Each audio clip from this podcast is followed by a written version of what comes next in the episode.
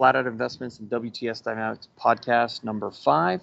Um, I've got Stuart from Brixton. He is a sales manager. He's actually the person that I have been communicating with back and forth uh, from day one when we first started our working relationship. So, Stuart, uh, I want to go ahead and introduce you. Uh, you can kind of go ahead and do your intro.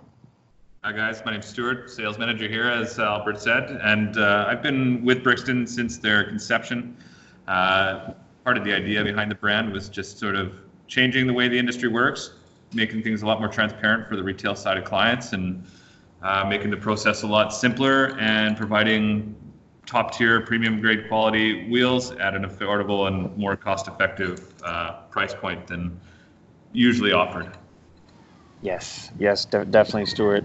Um, so, guys, I think one of the main reasons that I had gravitated towards going with, you know, wanting to be a dealership for um, Brixton, the number one reason was their designs. And Stuart, I have to give it to you. You guys um, really came up with. It's very difficult in the wheel industry. I think as the first thing that I wanted to kind of cover was that, you know, there's there's I mean I don't want to say millions, but there's definitely thousands of designs out there. Oh, there's lots. Yeah, and the fact that you guys came up with just the intricate designs, um, just to kind of go over a couple of the ones, obviously like the PF5, which is one of my favorite, the PF1, which was really one of the first wheels I had ever seen from you guys, and I just was, I was, it was just when I saw it, I'm like, holy shit, who are these guys? Like I gotta, I gotta meet Brixton, I gotta talk to these guys, I want to represent their brand. So, um, can we kind of just, we're gonna run down the four topics that we discussed. So the first one was uh, the new involvement and role that high performance forged wheels play in the modifying world of supercars today. Yeah.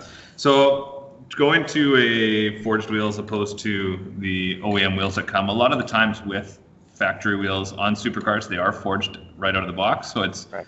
not that you're getting a substantially different technology, but what we do here is just part of our engineering process. Everything is tailored specifically for each vehicle that it's made for.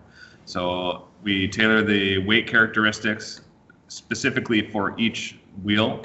So the front wheels are tailored for the front of the car, the rear obviously tailored for the rear. But um, part of our process during the engineering is the FEA process where we actually do impact analysis and test the wheels and push the limits of what they're actually going to be able to handle. So during that, it results in the wheels becoming a very light product uh, where the OE manufacturers they're making something that is aesthetically pleasing to go with the car, but they're not necessarily trying to perfect the fitment. They're not trying to make the wheels as light as they can be. Oftentimes right. they're overbuilt. They're something that's uh, just sort of a more cookie cutter fitment, so to speak. Right. And that is where the aftermarket side of the industry can come in and really, really change the way the car looks, the way the car uh, handles. If you want to increase your performance, uh, reduce braking times, increase acceleration. Changing to a lighter wheel set is really the is really the simplest and most direct way to affect a change on the on the performance of the car right away. Correct.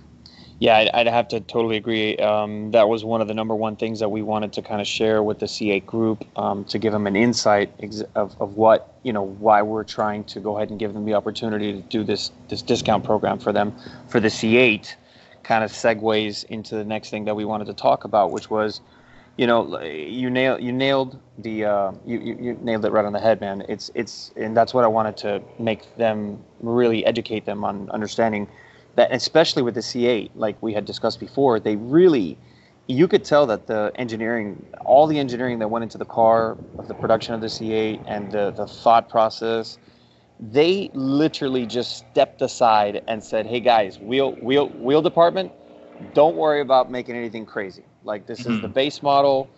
Just don't even think it about you know. Don't try to make something extremely amazing or unique. We'll, we'll take care of that probably later on with the Z06 and the ZR1." right now let's just concentrate on kind of a generic i mean they didn't they didn't leave it they didn't not do their job but i think it, it gives us a huge open window of really making a wheel that can actually match the characteristics and the body lines of the overall design of the C8 because Correct. I think we can all I think we can all agree that the stock ones are complete garbage is what I would say. But that's a good thing. That's good for us. Yeah. Um, And, and and what you and the other thing you covered was the the so the main thing I would say is obviously like you said fitment. That's a huge huge portion of when it comes down to building a forge wheel from the ground up is the fitment, the custom fitment that we can go way above as far as width and actual um, actual ability of the wheel, what it can perform. Um, and like you said, the manufacturers are not interested in going with the lightest thing because, like you said, they have to kind of over-engineer to cover all the, the governing laws that that they have to abide by. Yeah, and they're not necessarily making something that is heavier by nature just because they're over-engineering it, but they're making things for the ultimate worst case scenario is like somebody buys the car and wants to take it off roading and just pummel it. The right. wheels that they're developing are going to be able to stand up to pretty much anything you can toss at the car. Right. Where what we're doing, we do the same same kind of testing, but our testing results in a very lightweight wheel where if you tell us exactly what your plans are, if you want to go off roading, we'll make it so you can beat it. So you can do that. But typically, right. we develop our product to be used for road.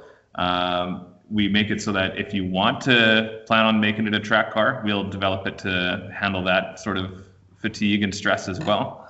So it's a nice, nice sort of, nice sort of ability for us to tailor it to whatever the client really wants to have. Right. If they're if they are strictly looking for fast fast acceleration, they want to stop as fast as they can. They're never going to take it to the track. They're just going to be doing some spirited driving on the road. We can tailor the set to uh, or tailor the set to provide them with exactly what they want. If they're wanting to have a track car that they can abuse over and over and over and not have any issues, no have not have any stress or fatigue over time, we can make it to have that as well. So it's a it's a tunable side of the wheel market, which is not very common. Correct. Yeah, um, one thing that, I, like I said, one thing that drew me always to, you know, down here in Florida, unfortunately, there's there's a lot of dealerships that they have this, um, I don't want to say cookie cutter approach, like you had said the manufacturers use, but they have a very weird you know, I, I don't want to mention any names, but I did work for a couple of them, and, and, that's how I kind of got into the wheel industry in the first place. And what I didn't like, what I was seeing was that you had a lot of these guys that, you know, it didn't matter what supercar the person was coming at them with, the person, the salesperson or the owner, would just straight up, he would just use this thing. Uh, it was it was ridiculous. It was okay. So if the car came with 20s, we're just yeah. going to go ahead and go 21 22s you know we'll, we'll just or or even higher sometimes 22s 20, 23s which was eh, on a staggered setup was just it was ridiculous it's like why would you want to increase you know if anything you'd want to obviously depending on what most of the people wanted to use the car for but mm-hmm. you know mm-hmm. mainly on a supercar you don't you don't want to you don't want to hinder the the dynamics of the car and it, there's a reason why the manufacturer didn't put 22s and 23s on it you know yeah people could say that that looks good. Well, there's other ways of doing that. See, if you could go with the same stock 20, let's say the stock size, but a wider width, and if you drop the car, sometimes maybe a half an inch, a little bit more than half an inch, let's say maybe half an inch to an inch, guess what? That wheel diameter now matches. It doesn't have that wheel gap it has to deal with, and now it's like a compensation that instead of doing that, they'll just throw a bigger wheel on it. Correct. yeah. In my in my opinion, I think you could side on this as well, Stuart. That's just the wrong way of doing it. That's the lazy way of doing it. Yes, it, it can be, but it's also not necessarily, I wouldn't say lazy. Um, I would say it depends on what the client really wants to end up doing at the end. If they're going to be right. lowering the car, doing a lot of modifications, yes.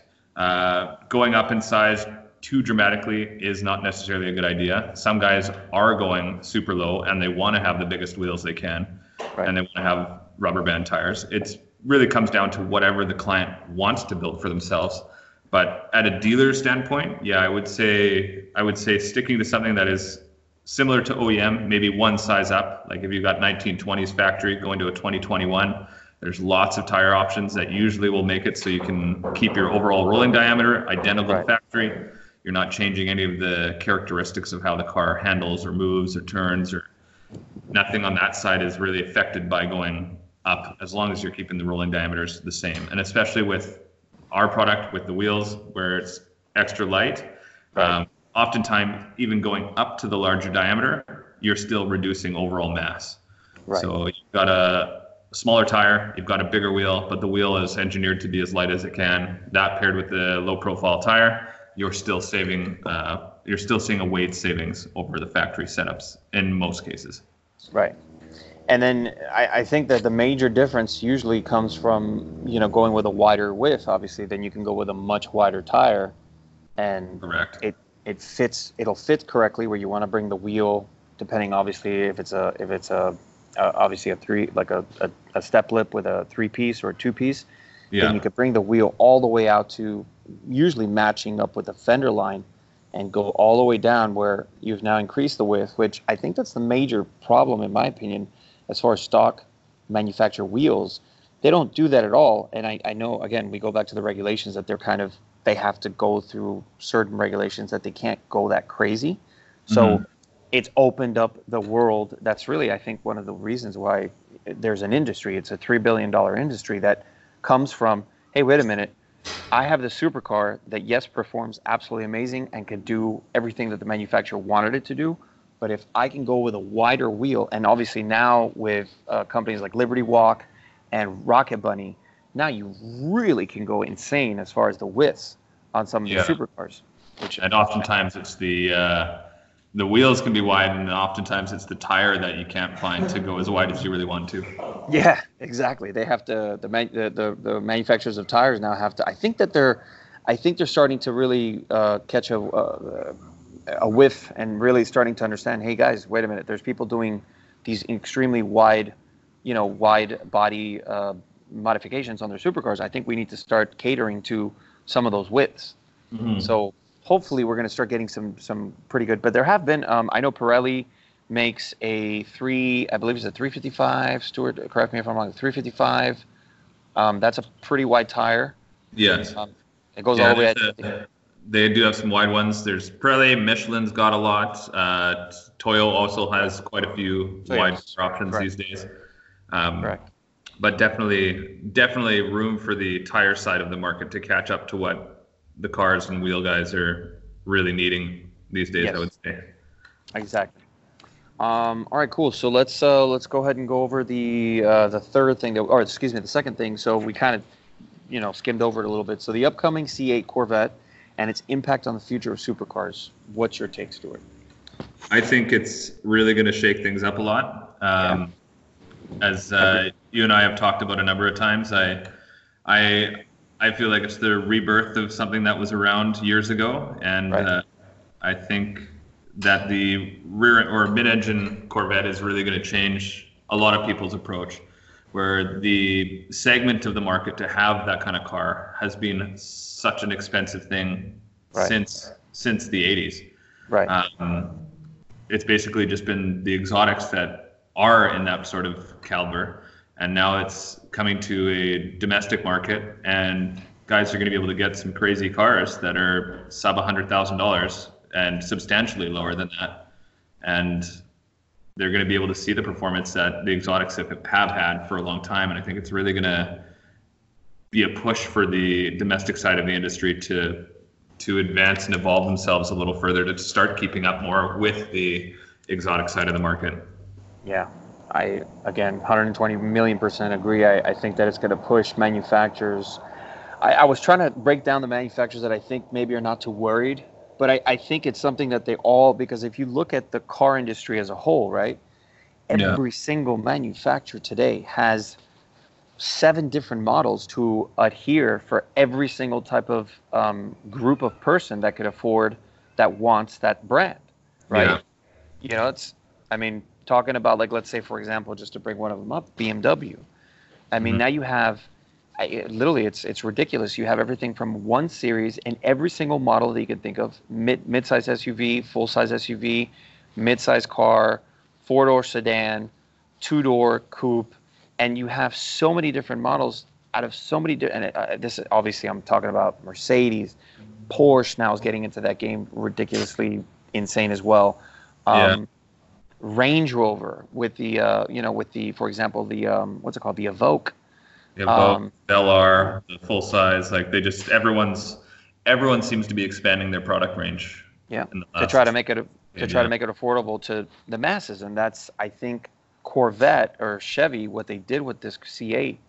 It, they finally said, "Hey guys, we're going to be the ones to do this," and the manufacturers are going to have to either sit back and say, "Well, good for you guys. You know, we don't we don't have to make anything cheaper," mm. or they're going to go, "This is something to worry about. I think we're going to have to start making not cheaper, obviously, just more affordable yeah. supercars that more masses of people that we could reach out that, that we could sell to. Yeah. Yeah, there's it's definitely exciting to see where it's going to take things. Yeah. Yeah, I'm, I'm super excited about it. I think obviously everybody in the group um, would agree that that's pretty much what why we, we have a group in the first place was to talk about all these different um, things, you know, these topics that are going on. And it's it's super exciting to finally see. You know, it's funny. Uh, I was going to tell you, Stuart. I went to go see the car. I have to actually post this information. I haven't done it on the group yet, but I might as well just have that little bit of a, a conversation with you.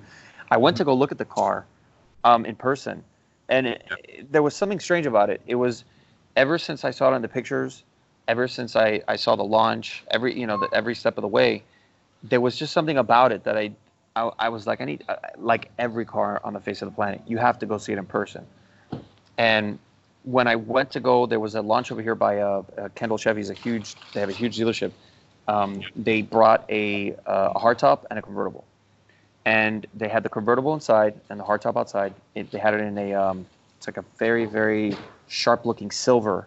I forgot the name of the color that he told me, but it's a beautiful looking silver with that maroon. It's that typical maroon, like 70s, 19, you know, like C4 maroon red interior. Yeah. And usually that combo doesn't.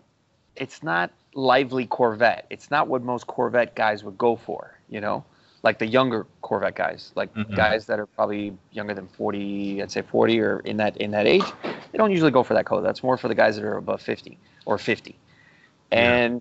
Man, I'm going to tell you that color and that color combo, just because of how the body design, the lines, the aggressive lines that were all over the car, and the interior design which I actually got to meet the um, one of the interior designers, which was really cool. We went through a lot of different aspects. I have to post that as well. I'm gonna have a podcast with him as well.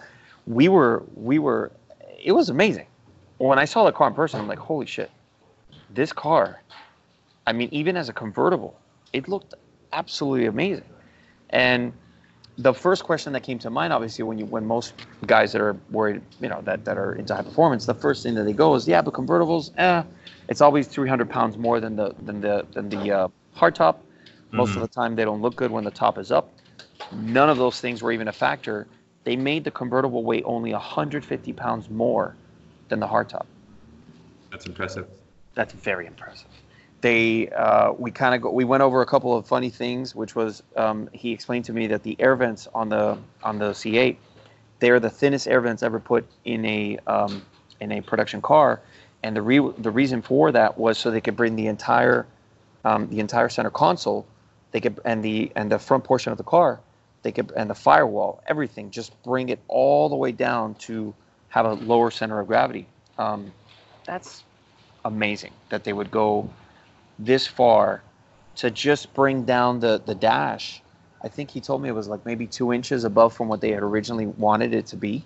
Mm-hmm. So that really goes to show how how the effort that went into making this. This is not just when when I first saw it. I tell you, the first impression I had I, had of the car was, uh, it's probably what they did was they grabbed the C7 platform, the frame, they made it, they turned it into a a, a mid-engine frame, and then they slap these new body panels on it. And obviously, I'm super wrong by saying that because that's not what the car is at all. Yeah, so, it's a full new developed, yeah. fully new development. So it's kind of kind of exciting to see where where they're gonna go and all of the custom side that comes to it. Yes. Yeah, and, and, and one thing that we that I believe that we're going to see a lot of obviously is because it's going to be a little bit before we see the C the C8 Z06. Um, there's going to be a lot of people doing wide body. Actually, there was a guy at SEMA. I wish I should have gotten the guy's name so I could just kind of plug him. But there was a guy at SEMA that actually made this amazing.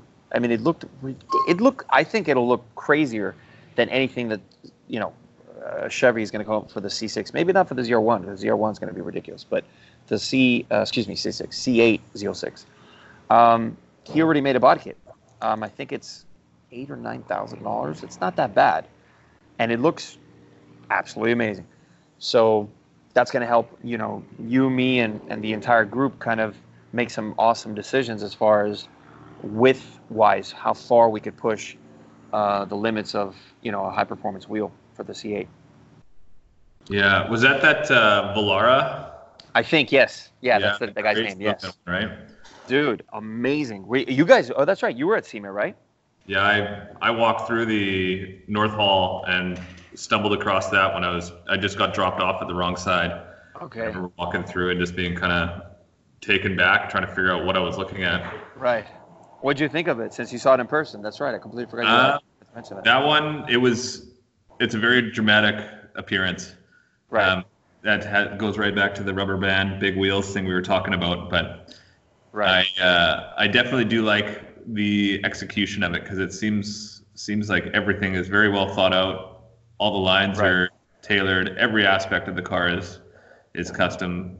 That was built on a C6, but exactly what that guy is going to do for with a C8, C8. and it's going to be even more crazy. oh, I didn't know that. It was built on the C. So that was a, Z, a C6. Yeah, Oh, okay. That makes sense. Yeah. yeah, So he- definitely very cool though. It's that the gray one with the huge wheels, right? Yes. Yes. Yeah. That one. That one. Yeah, was that the I'm not like. Yes, like like you said, I don't. I'm not too for that that gigantic 22s, and I mean that's just. But I understand why they did it. They're trying to make it shocking. They're trying to make it, you know, appear like like you said it. You were like, oh shit, what am I looking at here? yeah, I had no idea what I was looking at until after after SEMA, and I found out what it was. What it was exactly. And Yeah. then those are the those are always. Um, I mean, that's the reason to go to SEMA. When you see things like that, you're like, wow, this is you know the reason SEMA is SEMA. Yeah. Um, tell me a little bit about your experience at SEMA, Stuart. Just besides that, what how was uh how was SEMA for you guys? SEMA was great, man. A lot of uh, a lot of good feedback. A lot of Right. people came by the booth, and Awesome. always, uh, if anybody's listening that's ever worked at SEMA and has been at a booth, they know what it's like, and it's it's intense to be there. Right. For the four days that it's open, we set up on Monday, and then even on Monday, people were coming by talking to us and wanting to see what we were doing. But Tuesday, Wednesday, Thursday, Friday, it was just nonstop. A big crowd of people hanging out, asking lots of good questions, and Awesome. really giving uh, some positive feedback, which is always nice to hear. Awesome. And you guys are showcasing obviously the the carbon uh, the carbon di- the Dymag uh, uh, you know the the the relationship that now you you guys have developed with Dymag, which is really cool. Yeah, Dymag has developed that new uh, carbon barrel where it's a flange style, so it, we assemble it like a normal three-piece wheel, but the outer Right. barrel is one solid piece carbon. There is Right. no metal. There is no no material other than carbon inside the uh, barrels. So on those wheels, just to touch on them, they're on average about a 25% weight saving over the equivalent size wheel in Right. fully aluminum. So it's a very interesting product, and if you have any anybody that's looking for something that is purely a performance-driven design, but Right. also aesthetically pleasing, that's where the Carbon Plus lineup comes in. For You'll be able sure. See some dramatic changes in your performance with just just a set of wheels changed. Yeah, just exactly. The second you put them on it, from from what I understand, because I've I've I've been following carbon wheels for a long, long time from the beginning of when um, I believe when Dymag first started out, and there was another company, I think it was called Carbon Revolution, that Yes. tried it out with the Porsches for the GT3s, the 996 GT3, I think it was, Yeah. and they didn't. They I think they. They, they got pretty far, but they didn't follow through as far as the engineering. I think it was that they were having problems with cracking and Yeah, it was uh, fatigue test. So the so what Dymag has done, we launched the Carbon Plus last year, so 2018 at SEMA, Right. and we were hoping to have product for uh, probably like January, February was when we were originally anticipating we'd have it.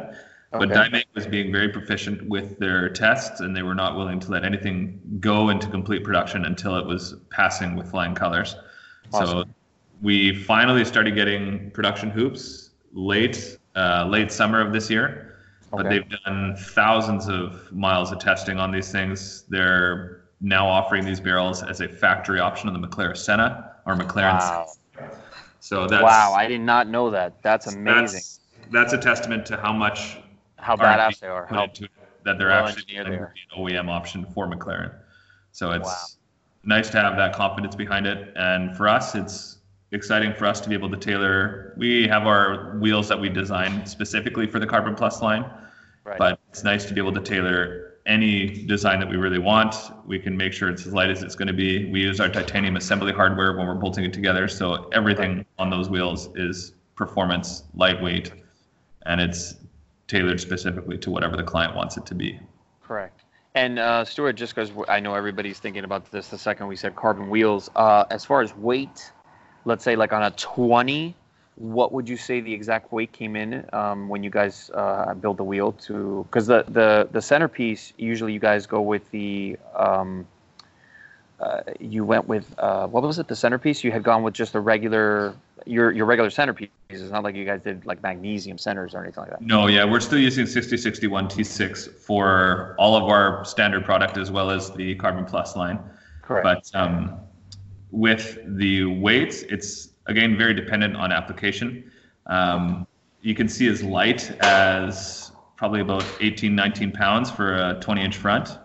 And for a Wow. 21 by That's 20, amazing. for, for example, we did a McLaren 720S recently. okay. And front wheel came in at 20.4 pounds, and the rear Wow. wheel was 24.8. And wow. that's 2021 titanium assembly hardware. That's to use with a 255/30 tire in the front and a 325/25 tire in the back. Right. And that was with, uh, that was uh, measured without the tires or with the tires? That was without rubber. Rubber's Okay, without. on top. That was the fully Yeah. assembled parts came in at that weight. That's, that's amazing. Yeah, the, the car, from, from what I remember when they first, first literally had come out with carbon wheels, I think uh, when Dymag had stated that basically the weight savings would almost be, it didn't matter what car you were talking about. When you did carbon wheels, it's almost, what they had calculated was that it was almost like adding 100 to 80, I think it was 80 to 100 horsepower on any car. So that's, you know, you, you definitely would feel that. You know, that you're 20, 30, 40 horsepower, eh, that's hard to feel. But when you get up into the 80 or 100 horsepower, that, that's something you're going to feel for sure.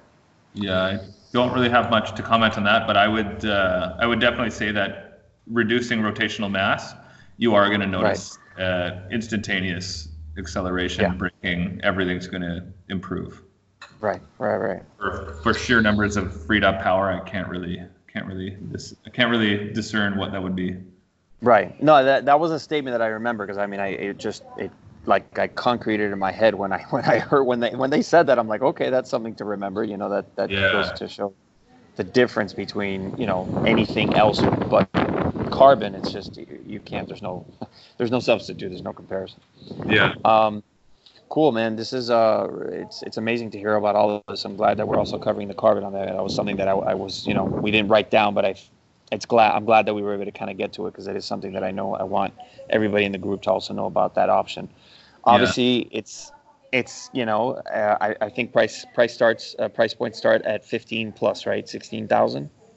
Yes. Yeah. You're about if you're doing a 20 20 front, 21 rear, that's MSRP right around 18.5. Okay. Yeah, but that's you know that that's the cost of having a full carbon barrel. Yeah. You can't. I mean, it's Yeah. again, it's it's something that is absolutely amazing. Um, and I'm I'm so glad you told me about this the Senna. So so they had a contract with McLaren and did the actual Senna with them, worked with the Yeah, Senna. I don't know all the details on it, but I do know that Right. there's a limited limited production run that they're doing for Senna owners to have the option if they want, If they and want. they're building it for a track, building it for a track setup. Right. Yeah, that's a, that's absolutely amazing. Um, so we'll kind of cut down over here to number three. Um, this is kind of you know on you guys. Obviously, this is uh, the history, backstory of where you and Brixton started and how forged wheels compared to today's stock wheels. We kind of went over that one. So let's um, I think the best thing would be the backstory of where Brixton and you got involved and you know just a little bit of history. Yeah, so I've been uh, in the industry for quite a quite a few years and have always felt that there is a room for improvement in the forge side of forge side of the market. Um, from previous experience, a lot of people uh, that I used to deal with, they'd order wheels, and their primary frustration was you order your wheels and you just wait. You don't really know exactly when it's coming. You know your order's getting closer. You can ask for an update. Then I get an update. Yeah, they're in finishing now, but you don't really know exactly what's happening. So right. for Brixton, the idea was to build a company based around being completely transparent, which I did touch on earlier. But our right. production process, once an order is placed, uh, we send updates through every stage of the production process. So once the wheels have passed through uh, engineering, we'll send out the 3D PDFs of the wheel set, so you'll be able to get an idea. You'll be able to get an idea. Sorry about that. Um, of what your what your concavity is going to look like. It's going to be accurate right. representation. You can view it on any Windows PC. Unfortunately, we can't get it to work on Macs just yet with the 3D PDFs. Oh, but that's okay. nice, nice step. So you get to see what your wheel is going to look like before we even start cutting anything. And then once the parts go through lathing, we'll send you the lathe photo updates. Uh, or if they go through lathing and get milled before we do the next update cycle, which is usually every Thursday, Friday, we send out updates. Uh, you'll get photos of the milled parts. And then the next one, once they're into finishing, once they come back from finishing, if it's early enough in the week, or if it's coming back from finishing like Thursday, Friday, we'll send you the photos of the finished parts in the assembly queue, and then we'll send you the updates of your uh, wheel set once it's completely finished. So yeah, get updates usually every every one to two weeks throughout the entire order process, and our average build time is anywhere between about four to six weeks. Uh, most of the time, and then in peak busy volume season, where we sometimes get up to about five to seven. Odd cases, some orders go to six to eight. But um, there are always there are always instances where wheel sets do take longer. Say if forging is back ordered, or we're waiting for hoops, or something like that. Any but any any delays that there are in the order process, we let the client know right away. So if it's if you've ordered through a dealer, we notify the dealer. So if you are ever looking for any updates on your order process at any time, you just ask them, and they'll usually have the most up to date info in their inbox. Right, and that, that's I think the I think that's the driving uh, force behind you guys, which is one of the other reasons that I, that I decided I'd wanted to represent you guys was that you have that process that it's it's nice to see it being built and it's not just hey hi you know you'll see your wheels in eight weeks uh, goodbye you know? Yeah. It's like huh, you know that's that's a very insulting thing i think coming from spending you know anywhere between six to eight thousand. Some cases can come up to nine eight you know almost sometimes depending on the option ten thousand. You spend yeah. that amount of money on a wheel hey let me at least get you know some information on the process of where my wheel's getting built. Yeah. You know? So and I, uh, I, yeah, it's just the it's the evolution of evolution of the process. As right. uh, for many years, there wasn't necessarily the technology in place to make that a possibility. But we like to embrace all the newest newest and greatest sort of opportunities we can find to make things simpler for us as well as for the client. Right. So it's it's just ingrained in us to keep improving and keep making things uh, more streamlined and more transparent. But as for a little more backstory on Brixton, um, the two owners, they just like I said, they saw room for improvement in the industry and decided that it was something that they wanted to chase and uh, pursue to push their own brand and push themselves. And one of the owners, he's a mechanical engineer and the other owner has a marketing degree. So the two of them partnered together, have covered pretty much every aspect of what's needed from a good brand to have designs coming out that are fresh and current. We do go through and make sure that when we are creating something new, we try to look at every other brand that we can think of to see if anybody's got something similar. And if there is anything that's too close or too similar, we go the extra effort to make sure that we're making something unique. That's which amazing which I find is something different. A lot of brands, yeah, they'll they'll see what other guys make and they're like, cool, we want to make a version similar to it for us. Exactly. Where exactly. our drive is to create brand new things, as you said, something that you haven't seen before, and that's what we're passionate about is creating new, innovative designs. Yeah, and I, I would say that that's it shows. Like I said, when I first saw the P the PF one, I was like, wow, this is there is no wheel that even comes close to looking like this. So I it shows it shows yeah. in your designs that you go through that extra level of making sure that you know, and that, I guess that's where it comes from. Obviously, you just kind of went through it. It's you guys check them all out and go, okay, guys. So this wheel, this wheel, this wheel. We can't do anything that's close enough to that, so we, ours comes out looking original. So I think that's very important because that's what that's one of the I think a lot of people for the first time buyer of a performance forged wheel, the number one thing that they're thinking about, unfortunately, even even the performance guys, you know, the guys that are worried about or, or really concentrating on how you know what's the wheel going to weigh, what's my advantage, why would I spend this amount of money on a forged wheel? Yeah. There's always the aesthetic uh, portion of it that they're like, well, wait a minute, if I if I'm gonna spend this amount of money, it has to just completely transform the car. Mm-hmm. So it's a, obviously yeah. it's a very important um, aspect of it. Um, well, kind of running on the, uh, you know, we're, we're about we just hit 32 minutes, so I know you're a little bit of on a time frame. So we'll we'll cover just the last uh, topic, which was where did your passion and drive for um, cars uh, came from? Oh man, uh, for me it's been it's been ever since I was a little kid. I remember uh, the very first time I remember really getting in trouble was sneaking out of my yard. Okay. I was two. I was. I remember. Obviously, I got did stuff when I was a kid. Got in trouble for stuff. But the first time I remember really being told I should not do that was when I snuck out of my yard, went two doors down, which wasn't very far, but three-year-old me thought it was like an epic journey. Right. And, uh, my dad found me with my greasy little paws all over the glass of my neighbor's old uh, five series old BMW awesome. 5 Series, and I was just enamored with it because it was. I grew up in a neighborhood where it was a kind of a young family neighborhood, and this guy was sort of an anomaly. He was the only one there with a nice BMW. Everybody else had more economy cars kind of stuff, right. and it was just I was just drawn to this thing. And I remember I always liked the monster truck stuff, but just cars. That's where my passion for properly built machines really came from. Right. And um, I think uh, over the years, as I grew, I was grew up in a town where the automotive side was a very prevalent uh, tuning and performance was a very prevalent thing in the neighborhood.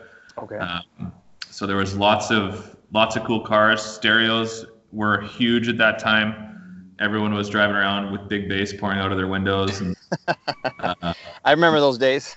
yeah, it's definitely gone away the way the buffalo, but it's uh, all just sort of stuck with me and I've always been passionate about sort of tailoring and making things unique, making them my own, and right.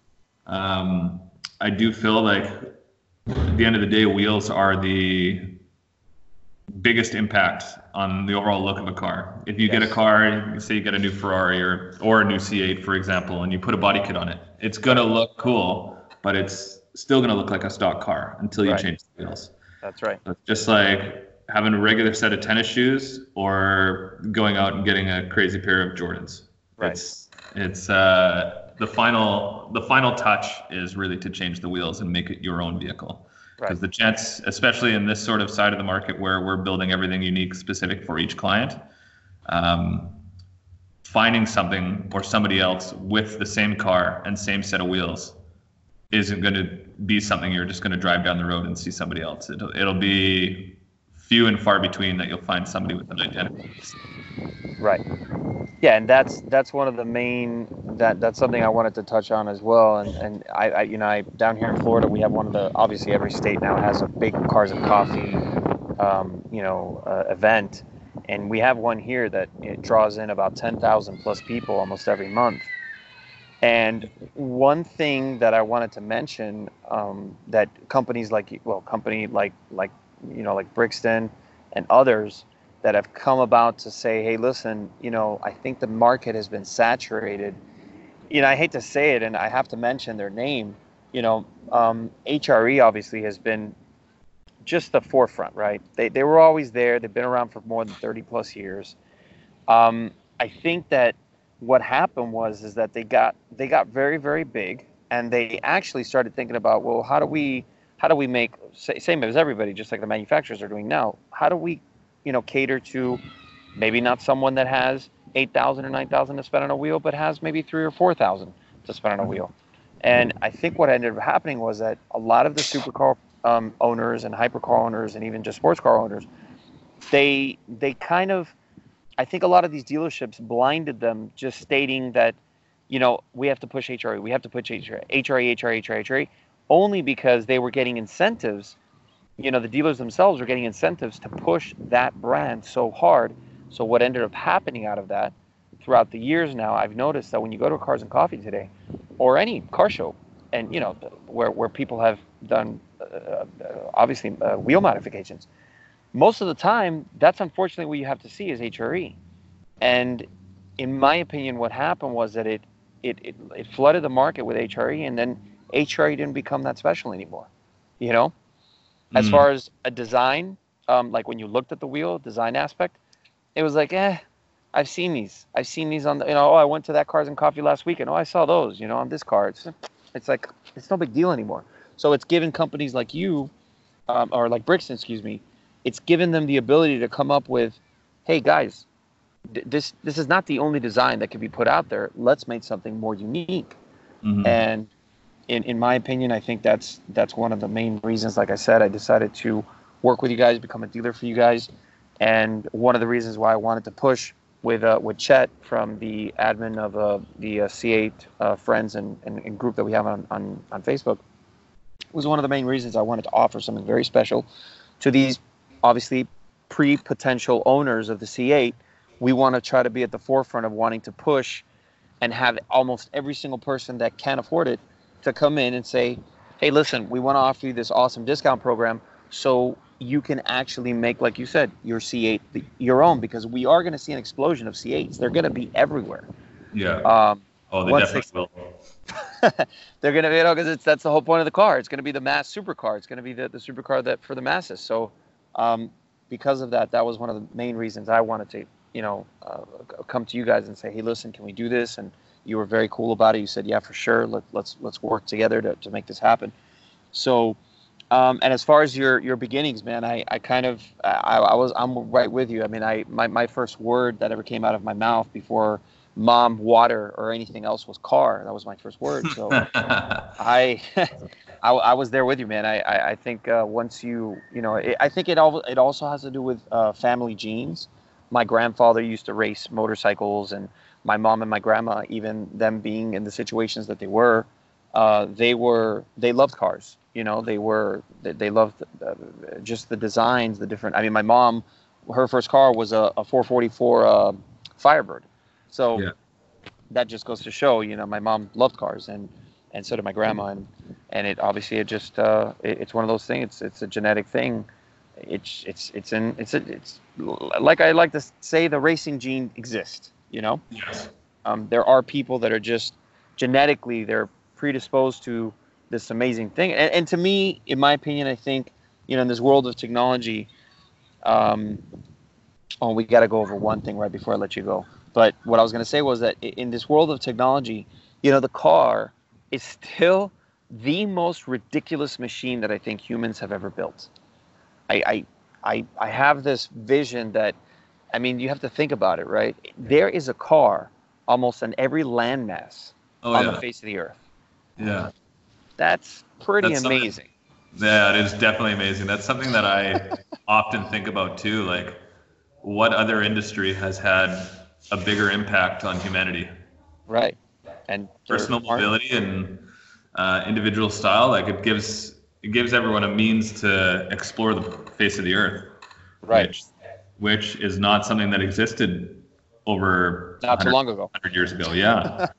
yeah, it's yeah, only we, the last like century that we've really made this much of a made much progression and seeing where I'm excited to see what the next 10, 20, 30 years with the right. uh, introduction of EV and all of all of the design and manufacturing capabilities and composite materials that are starting to be used and we're just on we're just at the beginning stages of the next next phase of the automotive world which is very exciting to see coming yes I, I totally agree with that as well. So one last thing I have to I have to ask you, and I, everybody obviously in the automotive world has been talking about it, and I hate to bring it up because it's electric, but we have to just kind of skim over it. What is your opinion on the, the Blade Runner uh, Cybertruck? Oh, buddy. Uh, there's so many mixed reviews, and I uh, I personally love it. It's I like yeah? different out there, and I like uh, seeing something unique. I do like uh, I do like where Tesla went and decided to blaze their own trail. They're making a truck that's completely different than yes. any other truck that's ever existed. Why make it look the same as every other truck that's always existed?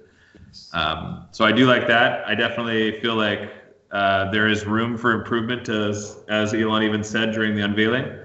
But um, he was talking specifically about his uh, Tesla glass that didn't survive the impact test on the right. car or on the truck. But I do feel like uh, they've taken a bold move, and it's a good step in the right direction to really showcase that if you want to design, you can. It shows that designers can design whatever they want, and the yes. ability to execute that and actually make it look like a complete package was there. Yes. Which is which is what I truly appreciate. Necessarily, I don't know if it's going to be the way trucks look going forward, but it's definitely something unique, and I I like that they wanted to push boundaries and try something different. Yeah, I, I give it to I give it to Elon. He always um, I saw it and same exact opinion. I, I I I don't know if I want one. I mean, obviously I don't want one because it's electric. So for me, I it's electric. I don't want it. But if if if I if if I wanted, like, if I was going to buy it, I'll tell you, and it would be the most ridiculous thing to do. So it was stupid as hell. But again, it would kind of go with the same marketing, um, the marketing ideas that they've had. Because I, I was reading an article that stated that he's never spent a dime on anything that has to do with marketing, and it's because of the way he, on stage, launches the products and has everybody that's there spread the word, just like the yeah. Cybertruck. I want to, I want to think, or I want to say that that breaking of the window, I think that was done on purpose. I don't think, and I'll tell you why I say that. This is the same person who's launching rockets that go up into space and yeah. bring themselves down at an accuracy that no one has ever seen as far as rocket technology. Yeah. I don't think him handling a broken window, I, I, that doesn't seem. I think that was all part of the marketing. I think that was all just to get people to talk about it. Oh my God, did you see? Man, that thing is stupid as hell. It looks stupid. It looks like a triangle on wheels. But guess what? Every single person on the face of the earth right now, from the day that it was launched, is talking about it. And you have a lot of these influencers. I don't want to mention her name because I'm not so crazy about her, but Supercar Blondie just made a video. She's put in an order. You have guys like um, in the te- in the tech world, like Lou from Unbox Therapy. He put in an order you have these big influencers that are like, fuck yeah, I want that thing. And it's exactly what you said. It's exactly what I thought. When I saw it, I said, fuck. He did something. He made a pickup truck look like no other pickup pickup truck that's ever been made on the face of the earth. Yeah. So he, he nailed it. He, he knows yeah. what he's doing. That's for sure. Yeah. Definitely excited to see what the final production model looks like. Right. Yeah. It, it, it, it does look extremely cool. And I mean, I, I think it's it, it, when you look at it, it's just it just it's exactly that, man. It's it's a it's a design that has never been done, and therefore it's going to get whether it's bad, like like like they've always talked about marketing, right? There's no such thing as bad marketing. It's all just spreading the word of a product. So yeah, I think that's awesome.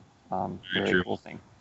All right, Stuart. So let's wrap this up. Um, I'm going to go ahead and uh, I, I want to thank you again for having you uh, having you know come onto the podcast for the first time. We'll definitely have to have a couple others down the line, but this was all for really specifically for the C8 group. I wanted to bring everybody a little bit closer to Brixton so they can understand you know the beginnings, why this is something that they really should think about. And as far as the C8, I think, in my opinion, again, just to kind of go over it again, it's you know, there's going to be a lot of them out there, guys. There's going to be a lot of them out there. And it doesn't matter how unique the color you pick as far as interior wise and option wise, in order to make this thing really yours and stand out from the thousands that are going to be made, is literally to start with a forged wheel because that's that's really you know something that transforms the entire car.